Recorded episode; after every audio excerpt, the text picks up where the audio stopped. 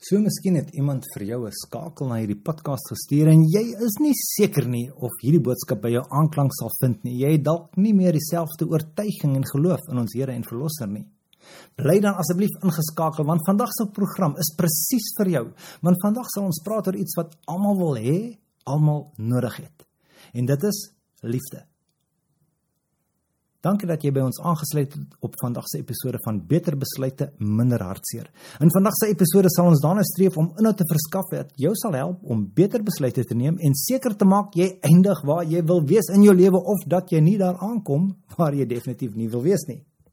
Die vrug van die Gees is 'n eienskap van aksie. Dit beteken om 'n mens se lewe en motiewe te leef asook om goeie dinge vir ander te doen, om die vrug van goedheid voort te bring is 'n ware teken van godsaligheid. Dit het ook 'n aantreklike krag en trek mense na Jesus deur die Christen se optrede.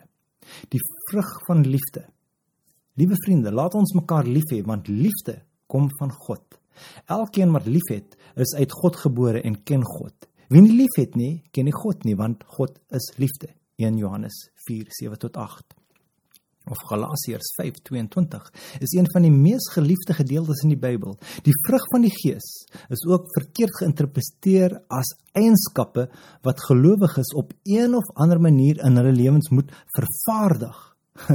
Maar die sleutel om hierdie eienskap te verstaan is in die naam vrugte.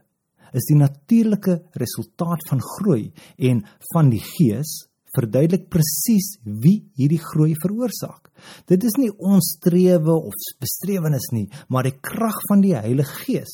Geen hoeveelheid menslike moeite of vasberadenheid kan geestelike vrugte voortbring nie. Maar die Gees se invloed in 'n toegewyde hart kan wonderwerke verrig. Die vrug van liefde is dalk die beste voorbeeld. Ons kan nie die tipe liefde wat God begeer voortbring sonder die leiding en krag van die Heilige Gees nie. Die Engelse woord vir liefde het baie wye betekenis, maar die Griekse taal was baie presies. Die liefde wat die Heilige Gees in gelowiges openbaar is agape. Hierdie liefde is nie 'n gevoel nie, maar 'n keuse. Dit is die keuse om vriendelik te wees, om op te offer, om ander se behoeftes groter as jou eie te ag nog 'n keer, dit is die keuse om vriendelik te wees, om op te offer en om ander se behoeftes groter as jou eie te ag. Filippense 2:3. Niemand het groter liefde as dit nie, dat een sy lewe vir sy vriende aflê. Johannes 15:13. Dink net 'n bietjie daaroor na. Niemand het groter liefde as dit nie, dat een sy lewe vir sy vriende aflê. Want dit is die boodskap wat julle van die begin af gehoor het dat ons mekaar moet lief hê. 1 Johannes vers 3:11. Wees lief vir jou vyande, doen goed aan hulle en leen aan hulle sonder om te verwag om iets terug te kry. Lukas 6. Hm. Johannes 5. Want dit is die liefde tot God dat ons sy gebooie bewaar en sy gebooie is nie swaar nie as wonderlike verse in die Bybel wat dit verduidelik. En dit is as gevolg van liefde dat God sy plan om die wêreld te red uitgevoer het. Want so lief het God die wêreld gehad dat hy sy enige gebore seun gegee het sodat elkeen wat in hom glo nie verlore sal gaan nie, maar die ewige lewe sal hê. Johannes 3 vers 16. Dit is slegs deur liefde dat ons die grootste gebooie kan onderhou. Jy moet die Here jou God lief hê en jou naaste lief hê soos jouself. Liefde is die grootste geskenk wat God kan gee. En liefde is geduldig.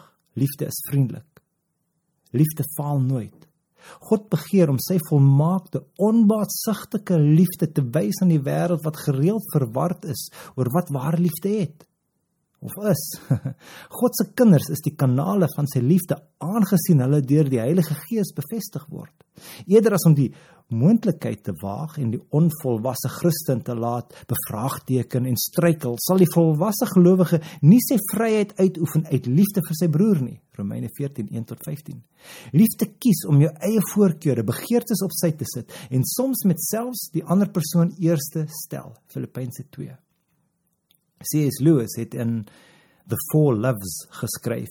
Om enigsins lief te hê is om kwesbaar te wees. Wees lief vir enigiets en jou hart sal beslis verwring en moontlik gebreek word. Om die eerste pynlike gevoel wat liefde bring te vermy of te hardloop laat ons ons lewens alleen leef, 'n lot wat ons eenvoudig nie geskep is om te omhels nie. Die Here God het gesê, dit is nie goed dat die mens alleen is nie. Ek sal vir hom 'n geskikte helper maak. In die Nuwe Testament het Jesus voortgegaan om die beginsels van liefde teenoor eensaamheid uit te lê. Die boodskap parafrase van Matteus 19:11 tot 21 herinner ons daaraan dat die huwelik nie die middel vir eensaamheid is nie en ook nie almal is geroep om te trou nie. Tog sê media kanale vir ons dat dit 'n lewensmaat nodig het om ware liefde te vind. Die vier mees noodsaaklike woorde vir 'n gesonde, lewensbelangrike verhouding is: Ek vra om verskoning, en jy's reg. Ja, moeilike woorde. Maar asseblief, laat ons dit vandag doen. As ons dit vandag doen, vandag gebruik, ek vra om verskoning. Jy is reg. Baie dankie dat jy na vandag se program op Beter Besluite minder hartseer geluister het. As jy voel daar is iemand wat daarna moet luister, deel dit asseblief.